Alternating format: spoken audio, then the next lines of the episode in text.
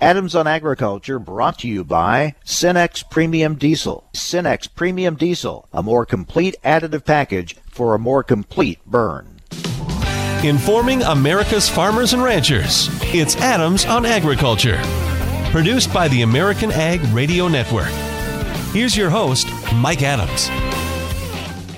Hello, everyone. Welcome to Adams on Agriculture. Thank you so much for joining us as we kick off a new week. Hope you had a good weekend.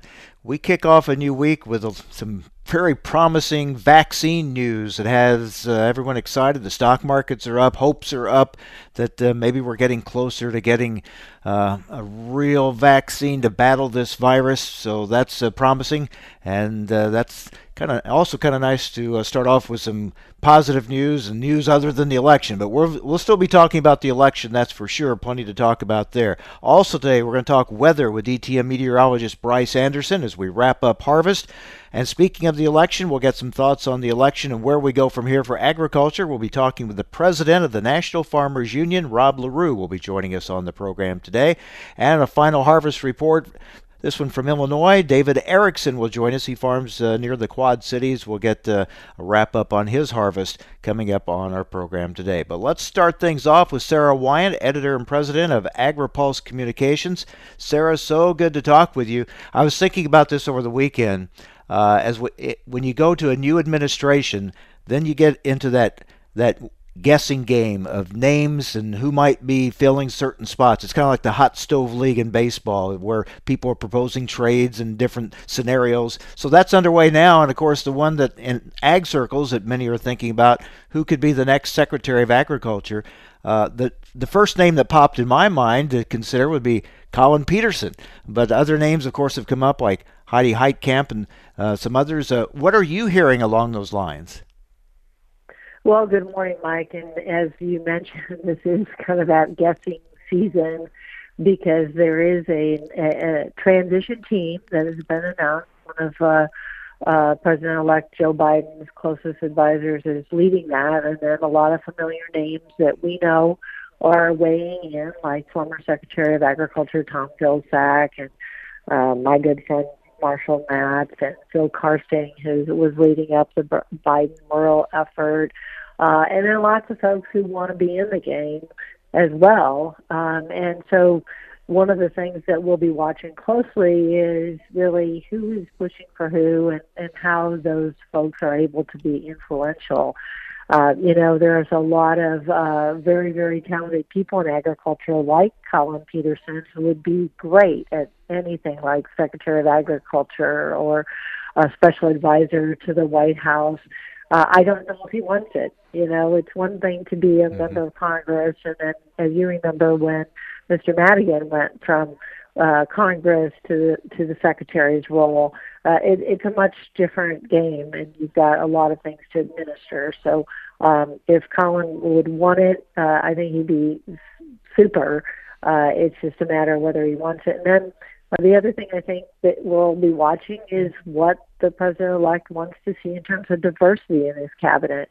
And so, if that is a very big factor, where is he going to add those more diverse candidates? Is it going to be at state? Is it going to be in defense? Or will he look to agriculture? And so then you've got other names, you know, Heidi Heitkamp, uh, Darcy Vetter, Marcia Fudge.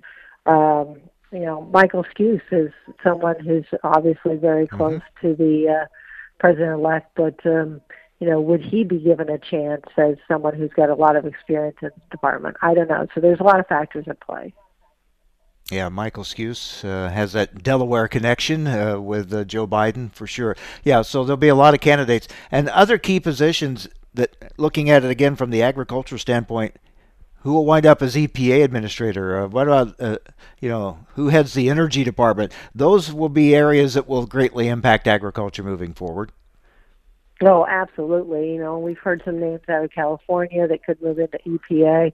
I think that would be a, a potentially a big change for folks in agriculture. I mean, mm. there's some speculation that the WOTUS rule will be changed as one of the first regulatory rollbacks. But again, a lot remains to be seen. The president elect is going to have so much on his plate with the pandemic and with looking at all the things that need to be done to stimulate the economy. And let's look at the reality is that there's still a lot of things we don't know in this election. There are uh, races that are still being counted. The um, Iowa district that was uh, formerly held by Dave Loebsack flipped over the weekend with a, a count uh, went from uh, about 200 some votes for the Republican to now the Democrat Rita Hart is ahead by 162. So there's a lot of things that are still going to play out over the weeks uh, mm-hmm. to come, and certainly the Senate election is is huge in Georgia now.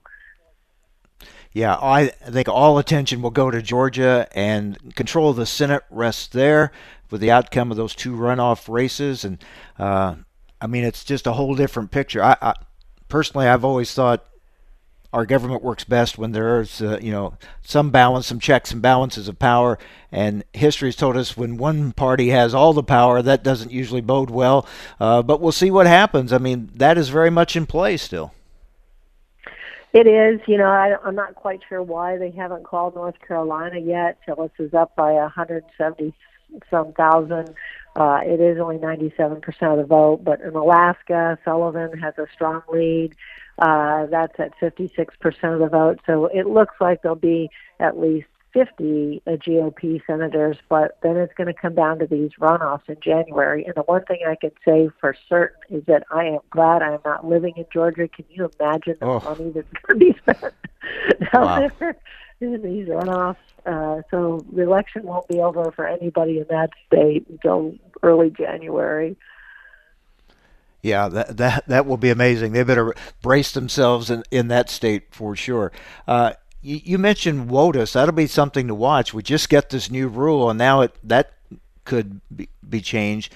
And I think approach to trade that's going to be very interesting moving forward.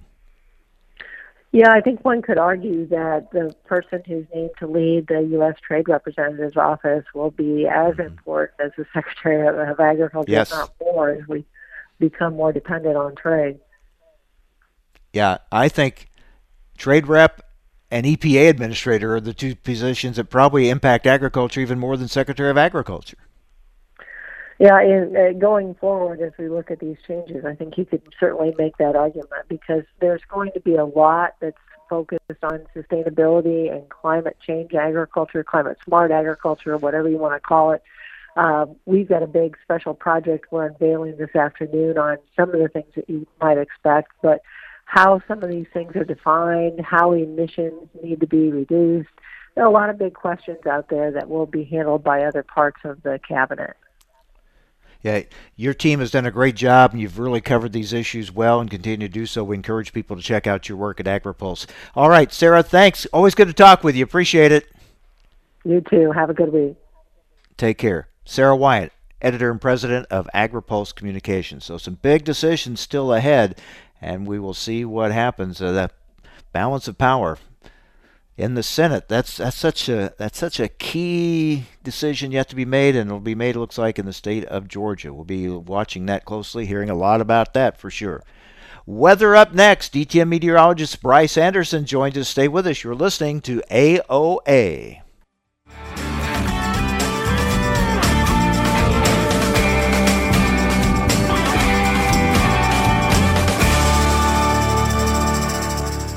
Adams on Agriculture, brought to you by Cenex Premium Diesel.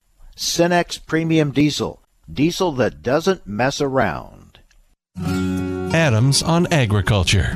Conversations with policymakers, the movers and shakers in the ag industry, the pros and cons of issues important to you, cutting through the spin to get to the heart of a topic and giving you the information you need to know. Every weekday, Mike Adams brings you guests important to the ag industry it's quite simply information farmers and ranchers need to know. Adams on Agriculture.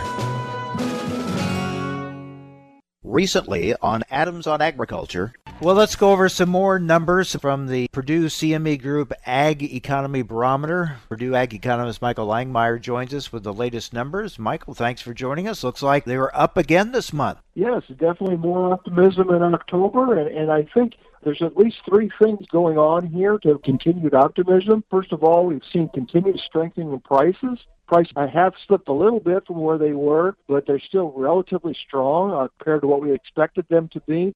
Certainly this summer we expected much lower prices, and so that's contributed to the optimism.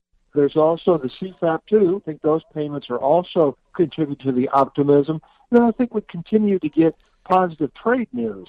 And so I think all of those three things are coming at a head uh, now, along with some pretty good yields, a wide swaths of the Corn Belt, and it's creating some optimism. For the information important to rural America, join us on Adams on Agriculture. A cold front can slow the world to a crawl, but with Cenex Premium Diesel, your fleet can power through. Cenex Roadmaster XL Seasonally Enhanced comes with a more complete additive package for a more complete burn, optimizing cold weather performance over typical number 2 diesel. So rather than complaining about the cold, own it with Cenex Premium Diesel. Cenex Premium Diesel. Diesel that doesn't mess around.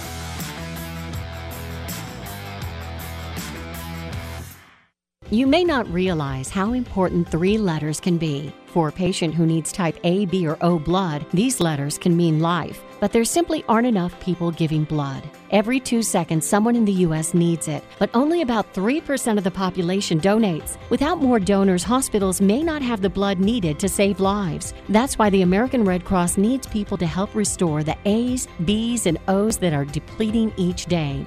When you make your appointment to donate blood at redcrossblood.org forward slash missing types, you can help give strength to kids, parents, and grandparents who face life and death challenges. From cancer patients to accident survivors, waiting for critical surgeries, your generosity can give someone more life. Don't wait until the letters A, B, and O are missing from hospital shelves. You are the missing type patients need. Visit redcrossblood.org forward slash missing types or call 1 800 Red Cross to make your donation appointment today.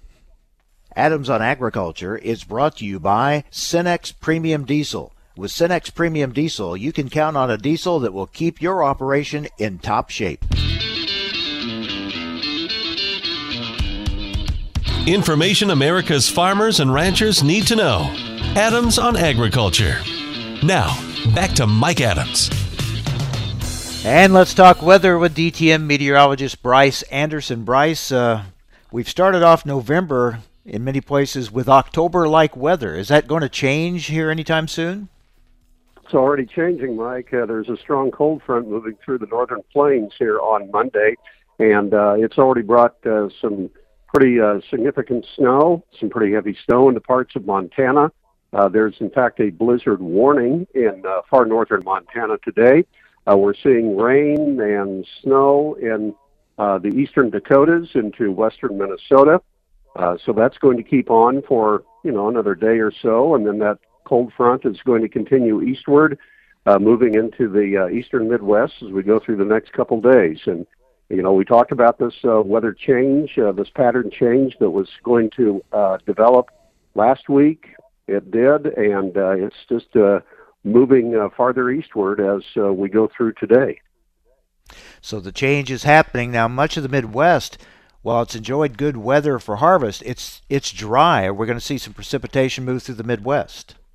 There will be some, and, and I think especially uh, from uh, from the Missouri Valley uh, here in eastern Nebraska, western Iowa, eastward, uh, there's going to be some moderate to heavy uh, rainfall totals, and uh, it's not going to be real heavy, but we could see rainfall in the range of three tenths to maybe an inch and a half on the outside. Uh, greatest amounts are going to be in the uh, northern part of that uh, moisture area from Minnesota into the Great Lakes. So maybe the Ohio Valley could get on some of that action as well. So there is going to be some uh, some precipitation out of this. Along with that, it's going to be uh, very windy, and so there's going to be plenty of drying ahead of that rainfall that uh, forms, and uh, that's obviously going to help harvest to uh, finish up when we see the report this afternoon. And what about temperatures? Well, they're going to be all over the place. Um, you know, we'll probably see record highs over the eastern Corn Belt today, and um, this after record high temperatures occurred in much of the plains during the uh, past few days, with it being so uh, so uh, unseasonably warm.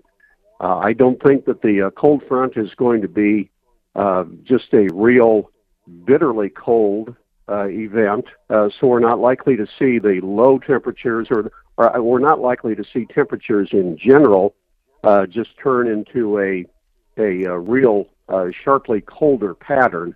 Uh, but certainly ahead of the front, uh, it's a real um, mild and uh, and uh, record or near record warm uh, type pattern, particularly over the northeastern part of the country and then into eastern Canada. That's where these uh, departures from normal have been just, uh, you know, really uh, quite uh, spectacular.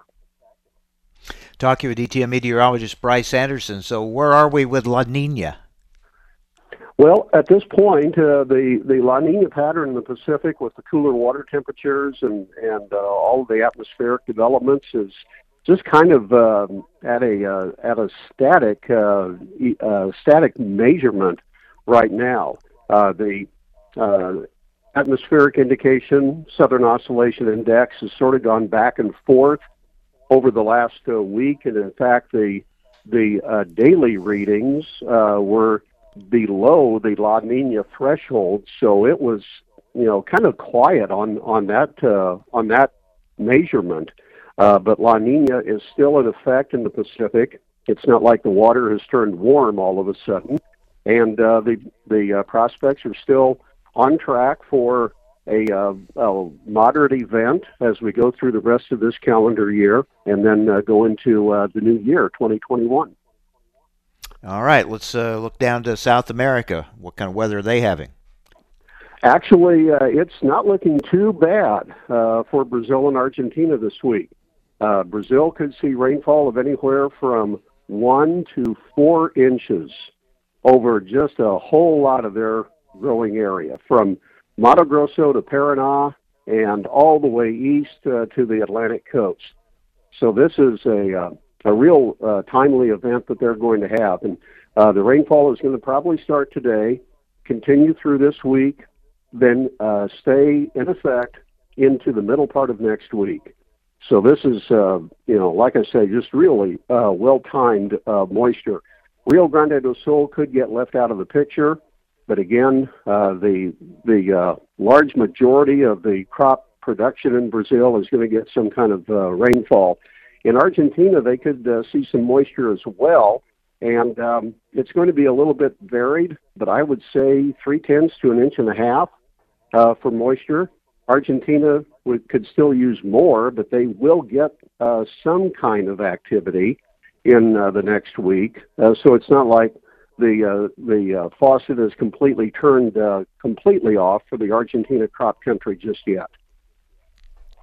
Okay, back here in the U.S., uh, when we look at that drought monitor, what stands out to you as we uh, draw to a close here in 2020? The, uh, the the fact that uh, when you look from uh, the Great Lakes all the way west, there's some kind of drought going on is uh, to me a real big development, Mike, and uh, and especially then uh, from the the western rim of the plains, uh, from uh, say Lubbock, Texas, uh, north all the way to uh, the Canadian border, and then uh, clear west to the Pacific coast. There's there's really not much country uh, that is uh, free of a drought problem. And over the next uh, several months, the Northwest, the Columbia River Valley, uh, for example, in uh, Oregon and Washington is likely to get uh, some some benefit in terms of this winter precip pattern, but um, from California east into uh, the the western part of the Midwest, uh, it's still not looking all that great for the winter precip, and I think that that is a, an ongoing concern uh, for any for any number of reasons. But if you're going, if we're thinking about crop moisture uh, the the uh, chances I think are quite high that our uh, crop season next year, uh, at least over the western half of the Midwest and then through much of the plains, is going to begin on uh, a drier note uh, when we think about soil moisture, and so that's something that I think is is getting a lot of attention and will continue to be an attention uh, grabber as we go through the balance of uh, this fall season and then on through the winter. Yeah, I think that's a story to watch because of the size of that area you just talked about. How much of the country is is, is dry right now, and when when you're this dry now, it's hard to it's hard to make that up during the winter, isn't it?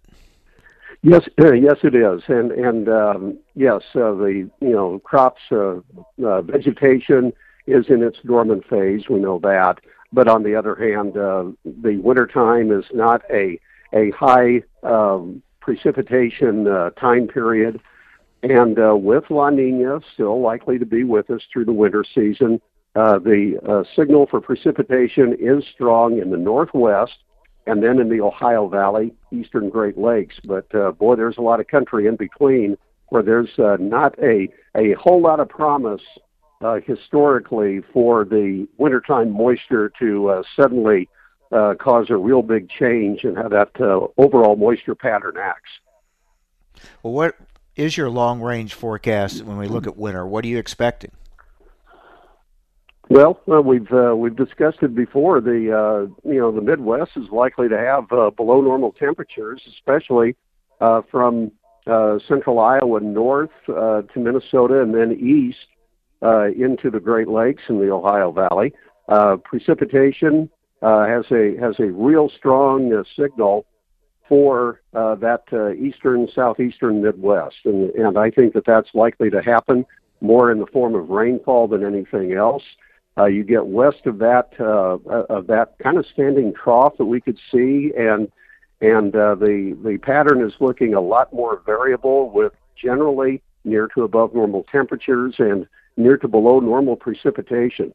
Uh, so, are we going to see some snowstorms? Well, yes, we will. But in terms of uh, substantial uh, precip, that uh, looks like a a pretty uh, long stretch at this point to think about for this coming winter. Hmm. All right, Bryce. Always good to talk with you. Thanks a lot. Take care. Thank you, Mike. Great to talk to you also. All right, DTN meteorologist Bryce Anderson. Yeah, we'll be talking dry conditions, I think, a lot this winter as we head towards next spring. Well, we're still talking about the election and looking ahead as well. Potential changes in policy, certainly some uh, new faces and some key spots. We're going to go through all that, get some thoughts from the president of the National Farmers Union, Rob Larew, will join us next. We'll talk about uh, how the election could impact things like waters of the U.S. and uh, RFS energy policy moving forward, environmental policies, all those things. We'll get into that next. Stay with us. You're listening to AOA.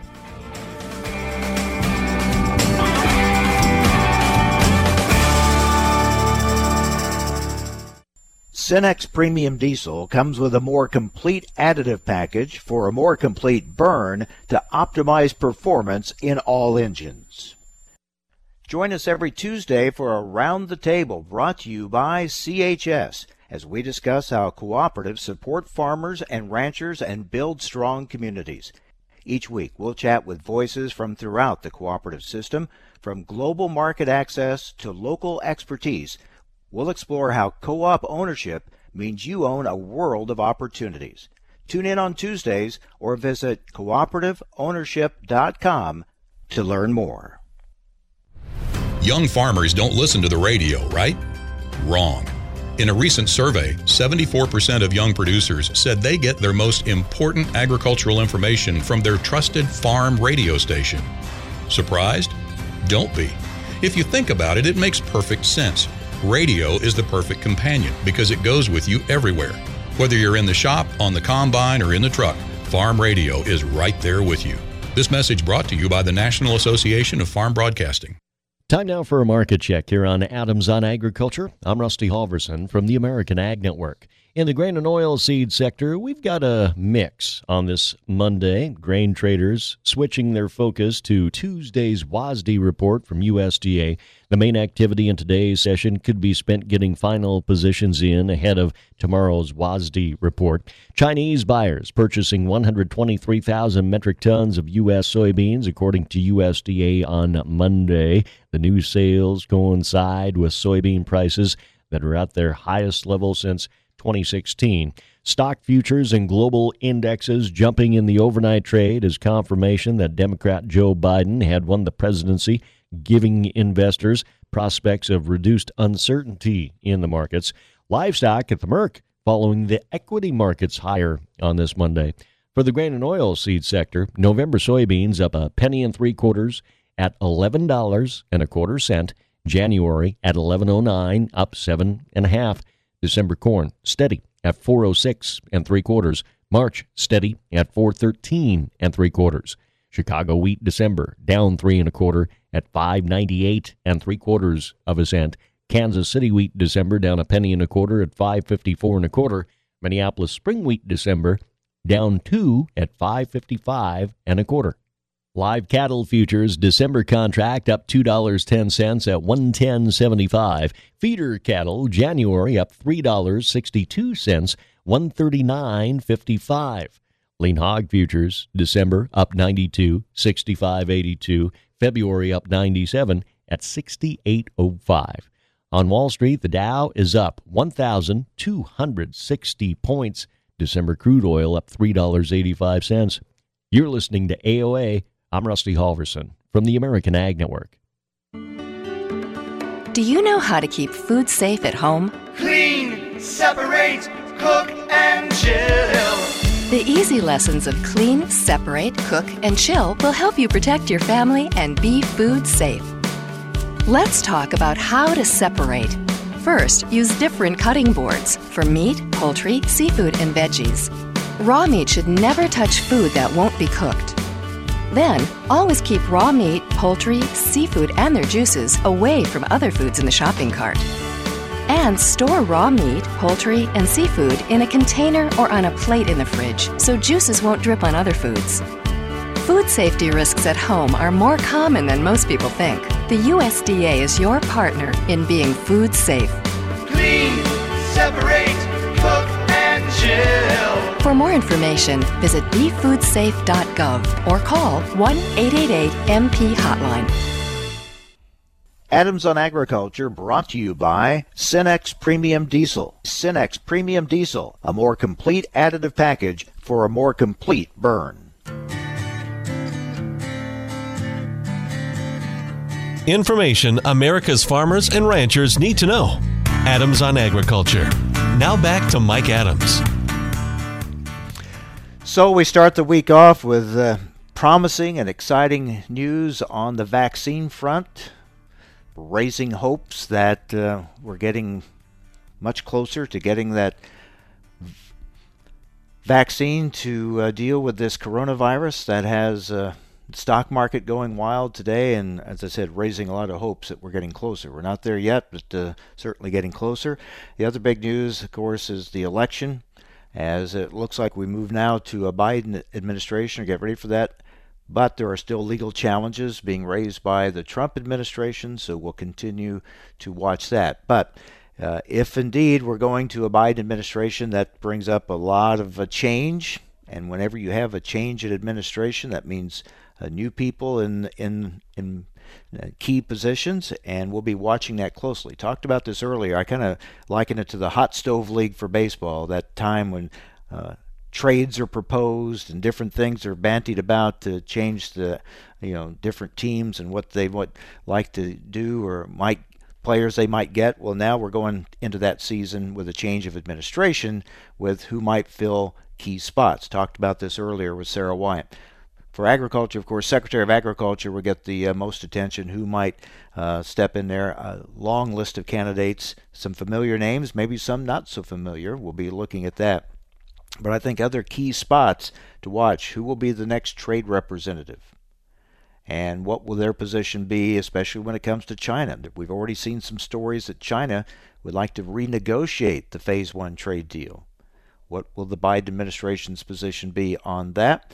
Um, of course, the energy uh, position that'll be key. Where we go with climate uh, policy, those are all key areas that will impact agriculture. Let's talk about it with Rob Larew, president of the National Farmers Union. Rob, good to talk with you. Thanks for being with us. Anxious to get your thoughts on this. I was just saying uh, we have we'll have these new faces and a new administration in some key spots, and uh, they'll have great impact on the direction of agriculture moving forward. What are your thoughts on that? Yeah, well, you're absolutely right. Uh, there are a lot of questions right now. We don't have that many answers, uh, but uh, we know what the key issues are. Uh, we have a little bit of insight into uh, what President-elect uh, Biden's campaign uh, platform was and, and what direction that might take us on some of the pieces of agriculture. But agriculture in general, I think right now uh, we all share a lot of anxiety about – you know, uh, quite frankly, uh, the future of agriculture, regardless of uh, the administration that was going to get chosen here. Yeah, I mentioned. Um, well, well, let's look at some of these areas like trade. Uh, what will the Biden administration's position be with China? We know what what we just saw with the Trump administration, the tariffs, and eventually a phase one trade deal. As I mentioned, China's there have been stories out there they might want to renegotiate that trade deal. That's obviously going to be uh, front and center in in the trade piece of all this.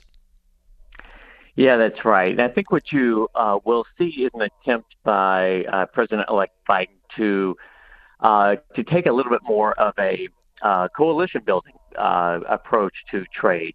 Uh, particularly with uh, with China, there was a lot of criticism of the kind of go it alone approach. Um, I, I do think that Biden recognizes the the challenges that China represents, uh, but also looks at the damage that the tariffs and the uh, retaliatory tariffs had uh, directly on farmers.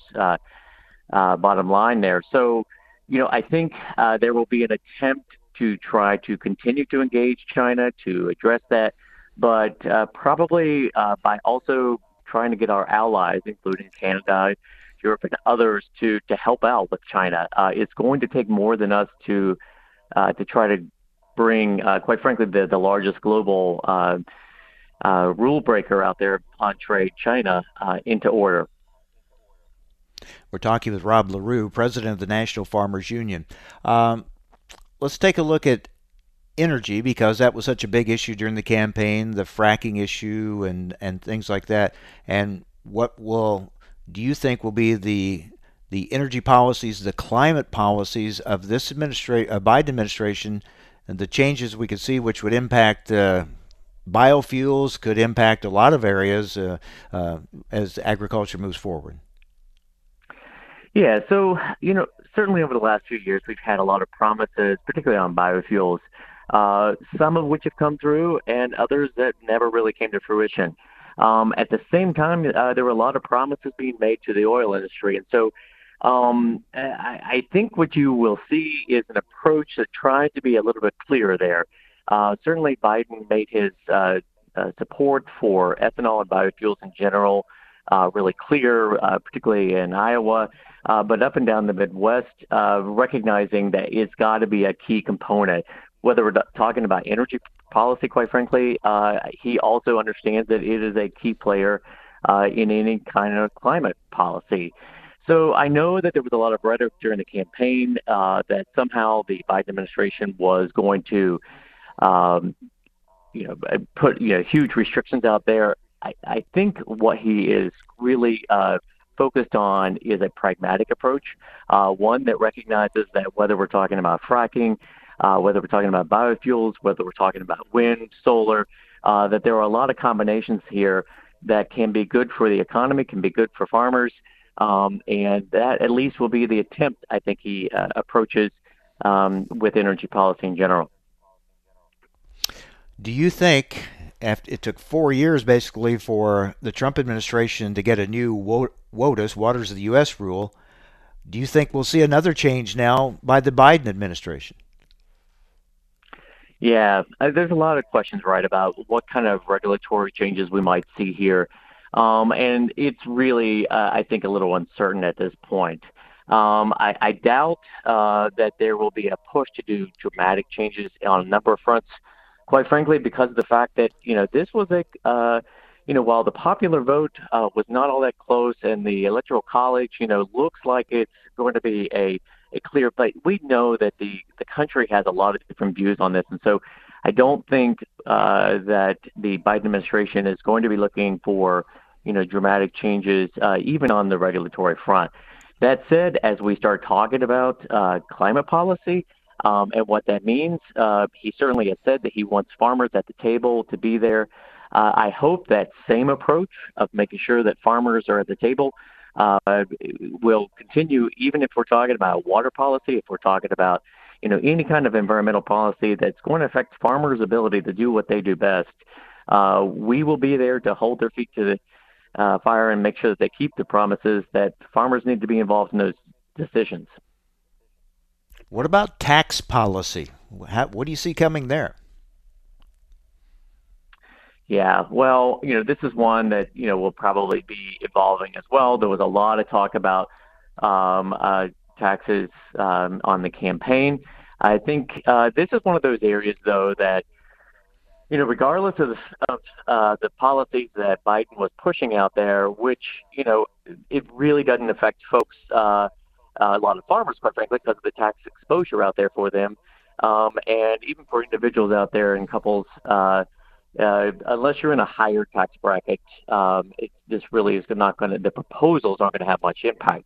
But I think the bigger point here, just pragmatically from a political point of view, is that it's going to take um, the House and the Senate uh, coming to agreement first uh, before uh, the White House can, you know, get something through. So, you know, I think um, having those balances there uh, will hopefully get us policy that is going to be better um, uh, for the long term here on taxes. I don't expect huge changes just because it's going to take uh, the House and Senate both to to agree on something. Um, and you know, while we hope that some bipartisanship returns to D.C., um, I think that uh, that will continue to be a struggle. A lot will depend on those Senate runoff races in Georgia. no doubt. Uh, you know, and you know, we could probably spend some time talking about campaign finance reform too. I mean, we've seen massive amounts of uh, money being spent um, on uh, more local races and so forth around the entire country, and uh, that continues to be uh, the thing. And I, I think we are going to see new records being set on the amount of money being spent on uh, those two runoff uh, races in in um, Georgia that will, um, as you allude to there, um, have a dramatic impact on who controls the Senate and ultimately what that means for this White House uh, for getting their policy priorities uh, through. Yeah, pretty high stakes there for sure. Are you hearing any names for the, who could be the next Ag Secretary? uh, there are lots uh, being uh, talked about, right? Uh, but you know, I've seen Representative Marcia Fudge, who is from Ohio, uh, certainly uh, Senator Heidi Heitkamp, uh, former senator from North Dakota, but you know, it uh, is, is a voice that gets mentioned a lot. Um, I I think that the Biden campaign will be vetting a lot of different names here, looking for that right combination. Um, he spent a, a lot a lot of focus on rural America. I'm not sure that the vote turned out there uh, for him, but Biden's focus on rural America and on ag issues through the campaign uh, with uh, uh, former Secretary Vilsack, um, Heitkamp out there, uh, a lot of folks talking about these issues. I see that as a positive sign that they take this position seriously and they want to make sure that it's a, a good fit. So, um, yeah, you know, uh, who has the uh, who's leading? I don't know yet. And getting back to the Senate, you ha- you got to be able to get uh, your nominees confirmed. That'll be another big issue we'll be watching as well. Rob, good to talk with you. Thank you very much. Absolutely. Thank you. Take care. Rob Larew, President of the National Farmers Union. When we come back, a wrap up harvest report from Illinois. Stay with us on AOA. Adams on Agriculture, brought to you by Cenex Premium Diesel. Cenex Premium Diesel, diesel that doesn't mess around. The Alzheimer's Association and the Ad Council present the story of Cynthia and Ed. My mother was always very active and independent, and she was familiar with her neighborhood. But one day, out of the blue, she stopped at the stop sign for much longer than usual. And uh, she didn't know whether she should go forward or, or turn or just stay at the stop sign. She wasn't even really sure where she was at. She was very concerned. It was very unsettling for her. It's important for you to talk to someone about it, to bring the family in on it. I felt so much better after my son told me Mom, I don't want you to worry or be afraid. I'll be there for you and we'll figure it out. When something feels different, it could be Alzheimer's. Now is the time to talk. Visit alz.org slash our stories to learn more. A message from the Alzheimer's Association and the Ad Council. No word in the English language is less convincing than probably. Are you sure we should get matching tattoos on our first date? Sure. Um, we'll probably stay together. Probably? It's been 23 minutes since I ate. I can probably swim. Uh, you should wait 30 minutes. Mm, okay, now tell me what to do. Cannonball! Cramp! Oh, I have a cramp. I can probably hit the green from here. Probably. Can I get a mulligan? Ready to go? Hey, are you sure you're okay to drive? Yeah, I'm pretty sober. Yeah, I'm probably okay. Probably okay isn't okay, especially when it comes to drinking and driving. If you're drinking, call a cab, a car, or a friend. Buzz driving is drunk driving. A message brought to you by NHTSA and the Ad Council.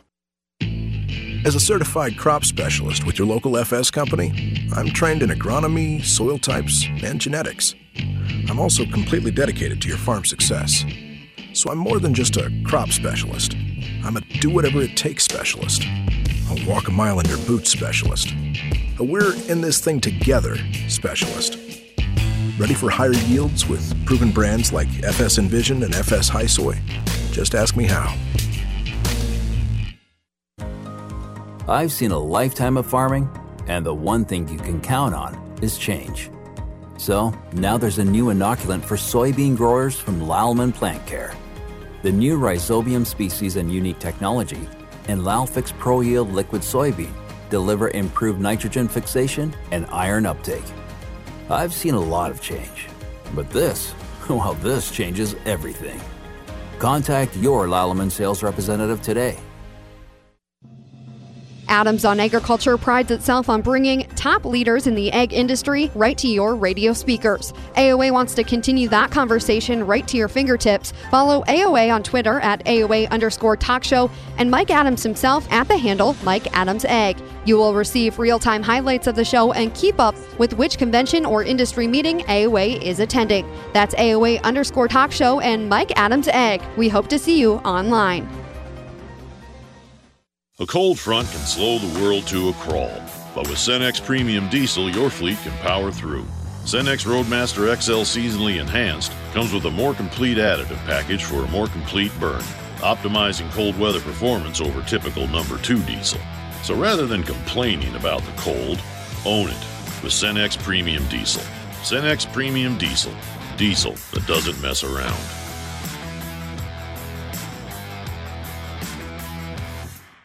Recently, on Adams on Agriculture, the U.S. Trade Representative has announced it is suspending $817 million in trade preferences for Thailand because the country has not made sufficient progress providing the U.S. with equitable and reasonable market access for pork products. Let's talk about it with Nick Giordano, Vice President and Counsel, Global Government Affairs for the National Pork Producers Council. What was Thailand doing or not doing that you objected to? The United States is the biggest pork exporting nation in the world. It's got a product that's second to none. And in any given year, we export to over 100 countries. But Thailand is not one of them because they have a de facto ban on our product. It's not right. We were patient. We worked with successive administrations and diplomatic overtures were rejected. So we had no choice but to work with the Trump administration to threaten to take away Thailand's special trade benefits unless they provide market access for U.S. pork. For the information important to rural America, join us on Adams on Agriculture. Adams on Agriculture is brought to you by Cenex Premium Diesel. With Cenex Premium Diesel, you can count on a diesel that will keep your operation in top shape. Information America's farmers and ranchers need to know. Adams on Agriculture. Now, back to Mike Adams. Well, throughout the harvest season, we've been talking with farmers in several states, uh, keeping up to date on how things are going in their particular areas. We're kind of circling back to uh, get some wrap up uh, reports. Uh, let's go to the state of Illinois, up in the Quad Cities area. David Erickson we've been talking with him throughout. And uh, David, I'm assuming things are wrapped up. Is that right? Yeah, that's right, Mike. We finished uh, a week ago today with corn harvest, and soybeans had been there um, about 10, 10 days before that, I guess. Mm-hmm. So, final numbers, were you happy? Yeah, you know, I'm. Uh, I hate to say it, but I guess I was kind of right. We our corn crop was um, it was a good crop, certainly not a great crop, probably a little below trend line, and actually, um, believe it or not, many people had a little bit lower corn yields depending on their location this year than they did in 2019. Um, soybeans um, a little less consistent than they were last year, but right about an average uh, soybean crop in our area. But of course, being the marketer that you are, you didn't sell anything, you held on, and then you took advantage of $11 soybeans, right? Well, not all 11 though, Mike, but uh, I, I will admit that as that soybean market got where we could uh, net above, say, well, so it got into the 930, 940 range, which for us means you're netting over $9 um, at the terminal market after trucking that uh, there was sales that were started to be made there. But from what I hear talking to my uh, fellow farmers, I think sold pretty aggressively when these beans got above Mm-hmm. ten dollars. I think that uh, we hadn't seen ten dollars for soybeans in a, in uh, months and months, and I think people took advantage of it. I expect terminal markets around here, um, which are mostly river markets, to be very busy come late December and January with uh, soybean deliveries. Corn, maybe not quite so much. I think yes, there are people selling it, but I, I don't think they they uh, aggressively have sold the corn from what I hear than they did soybean. Well, the weather was great for harvest, and I know it's also allowed a lot of fall field work to get done. It's still getting done. Uh, how concerned are you about how dry it is as we go into winter? Well, it is dry, Mike, but I don't know that at this point that's necessarily a bad thing. You know, the ground hasn't frozen um, hard yet. Um, even when it does, if we get some moisture on dry ground that's uh, trying to freeze, it, it does some good. But uh, we are going to need some moisture. I don't know that we're in uh, dire straits, but we're certainly much drier than what we've been used to the last couple of years uh, in the fall. So uh, at some point, we're going to need some moisture to help do some soil recharge. In fact, you hear a few people talk about uh, anhydrous and, and tillage operations that they're doing this fall that they wish that uh, they had a little bit more moisture just in the surface layer to to do a better job uh, applying and, and getting the toolbars into the ground. But uh, I think that'll come around. I don't think we're desperate yet, but certainly something needed on the horizon. Do you stick to your rotations pretty closely, or would you anticipate like maybe moving to more bean acres next year?